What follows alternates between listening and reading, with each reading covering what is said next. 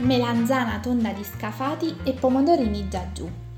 La tonda di scafati è una melanzana speciale, dalla polpa molto bianca, tenera e gustosa, dal colore viola scuro lucente con volte viola chiaro e strature lilla e bianche. I pomodorini già giù invece sono i tipici pomodorini del Vesuvio, dal gusto delicato e dal sapore dolce che tende all'acidulo. Insieme alla tonda di Scafati sono coltivati e trasformati dall'azienda Cooperativa Eccellenze Nolane.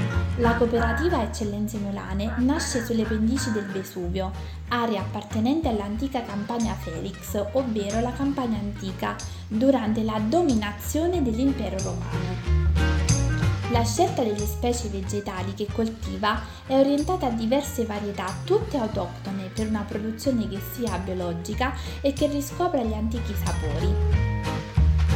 Tutto è lavorato in vasettato a chilometro zero.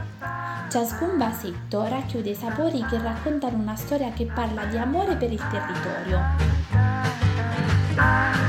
Tutte le fasi della produzione, dalla semina alla raccolta, rispettano il naturale ciclo della natura, della fertilità del suolo e della salute dei vegetali. Nel laboratorio artigianale dell'azienda tutte le materie vengono prima lavate, selezionate e lavorate a mano e poi confezionate nella loro stagione naturale. Indispensabile è la linea della melanzana tonda di scafati e dei pomodorini già giù, ed è dedicata agli ortaggi e alle verdure derivanti da semi antichi, da quelle varietà più complesse da seguire e da curare nei campi e che proprio per questo sono andate perse. I pomodorini già giù coltivati dalla cooperativa Eccellenze Nolane sono sani, genuini, non industrializzati e non sottoposti ad alcun tipo di processo chimico hanno bisogno di pali verticali per lo sviluppo. Vengono utilizzati esclusivamente pali di castagno pensati e raccolti a mano. Il pomodorino già giù, come detto sopra, è il tipico pomodoro del Vesuvio, riconoscibile grazie alla sua forma, al gusto e al luminosissimo colore giallo vivo. Sono nutriti dalla terra vulcanica, fangosa e argillosa, si definiscono ecotipi proprio per queste caratteristiche del territorio. La loro consistenza gelatinosa è dovuta ad un'elevata presenza di pectina, che lo rende particolarmente adatto a cotture brevi, non alterandone le proprietà organolettiche. Conosciamo un po' di storia. Nell'immaginario collettivo il pomodoro è sempre stato rosso, ed è da noi conosciuto come un alimento presente sulle tavole della buona cucina italiana da anni. In realtà non è così, poiché questo frutto è stato importato a metà del XVI secolo in Europa, quando Hernán Cortés, tornando dalla Spagna, ne portò con sé una manciata. Fu solo dopo 40 anni che in realtà il pomodoro comparve in Italia, grazie anche alle favorevoli condizioni atmosferiche dell'area meridionale del paese. Il clima soleggiato e le terre fertili consentivano una buona coltivazione di pomodori e da lì questo ortaggio trovò la sua strada nella cucina italiana, diventando uno dei prodotti sicuramente più apprezzati. Un secolo dopo dall'importazione dei primi pomodori, le bacche cominciarono a cambiare il colore e da giallo passarono al rosso. In origine infatti il pomodoro era giallo ed è per questo che stesso il nome del frutto è pomo d'oro, nonostante negli anni il colore è diventato quello rosso. Un'usanza antica contadina era quella di porre grappoli di pomodori non appena raccolti su degli spaghi a mo' di pendolo e da qui deriva anche il nome piennolo. Il pomodorino già giù infatti fa parte di questi pomodori. Ma da dove deriva il nome già giù? Sembra che per caso, durante la raccolta del piennolo rosso, un contadino, conosciuto come il nonno di Giulia, si rese conto che una delle piante aveva i frutti di colore oro e da quel momento in poi la varietà è stata chiamata Giaggiù, ovvero il giallo di Giulia. Fu solo grazie alla raccolta dei semi ad un progetto di ricerca dell'agronoma Patrizia Spigno e della professoressa Amalia Barone della Facoltà di Agraria di Portici che la coltivazione del pomodoro giallo giaggiù si è poi ripresa ed è divenuta oggi una moda dell'alimentazione. I pomodorini giaggiù sono ricchi di polifenoli, dei potenti antiossidanti utili per combattere l'attività dei radicali liberi e l'invecchiamento cellulare. Sono anche ricchi di vitamine e di minerali.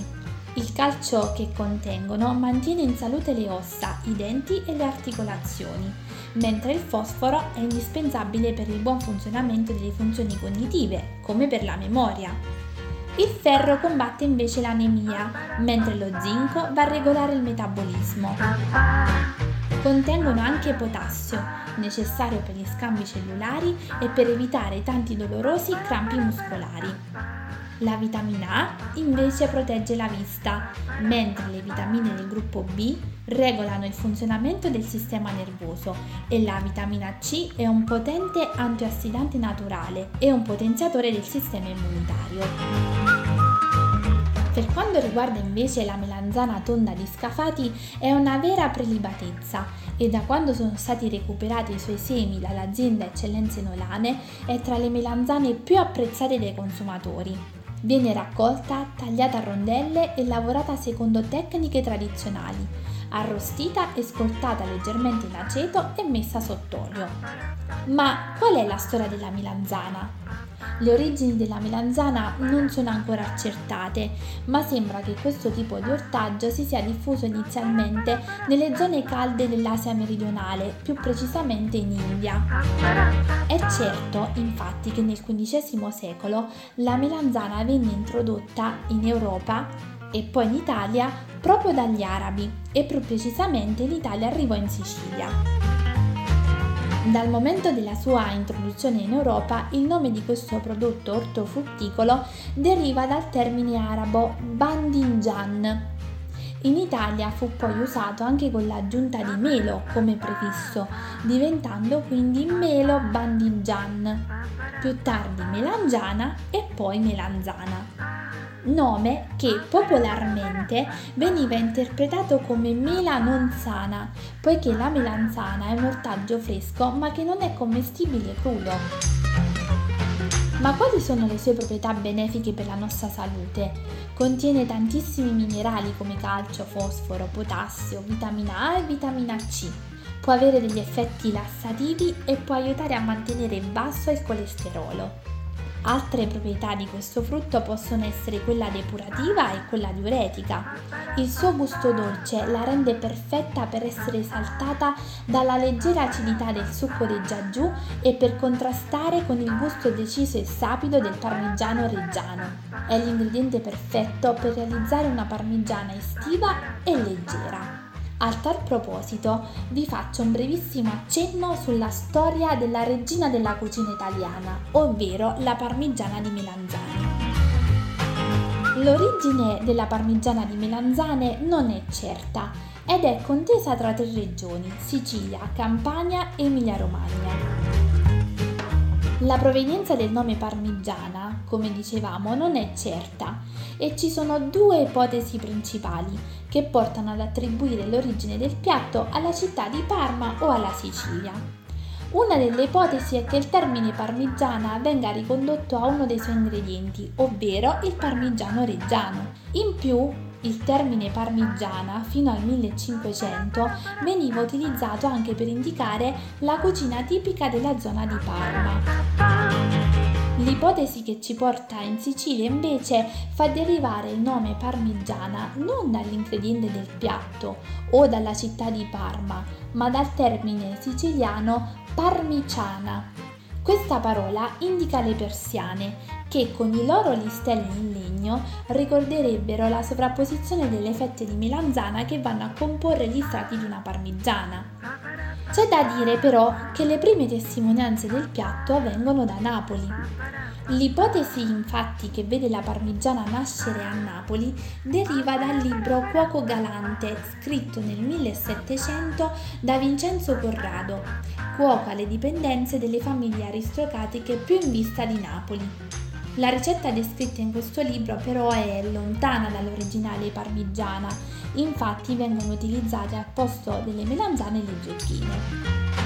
L'origine è contesa, ma la parmigiana resta il piatto principe della cucina italiana. Per questo motivo ti invitiamo a correre a prepararlo. Buona degustazione!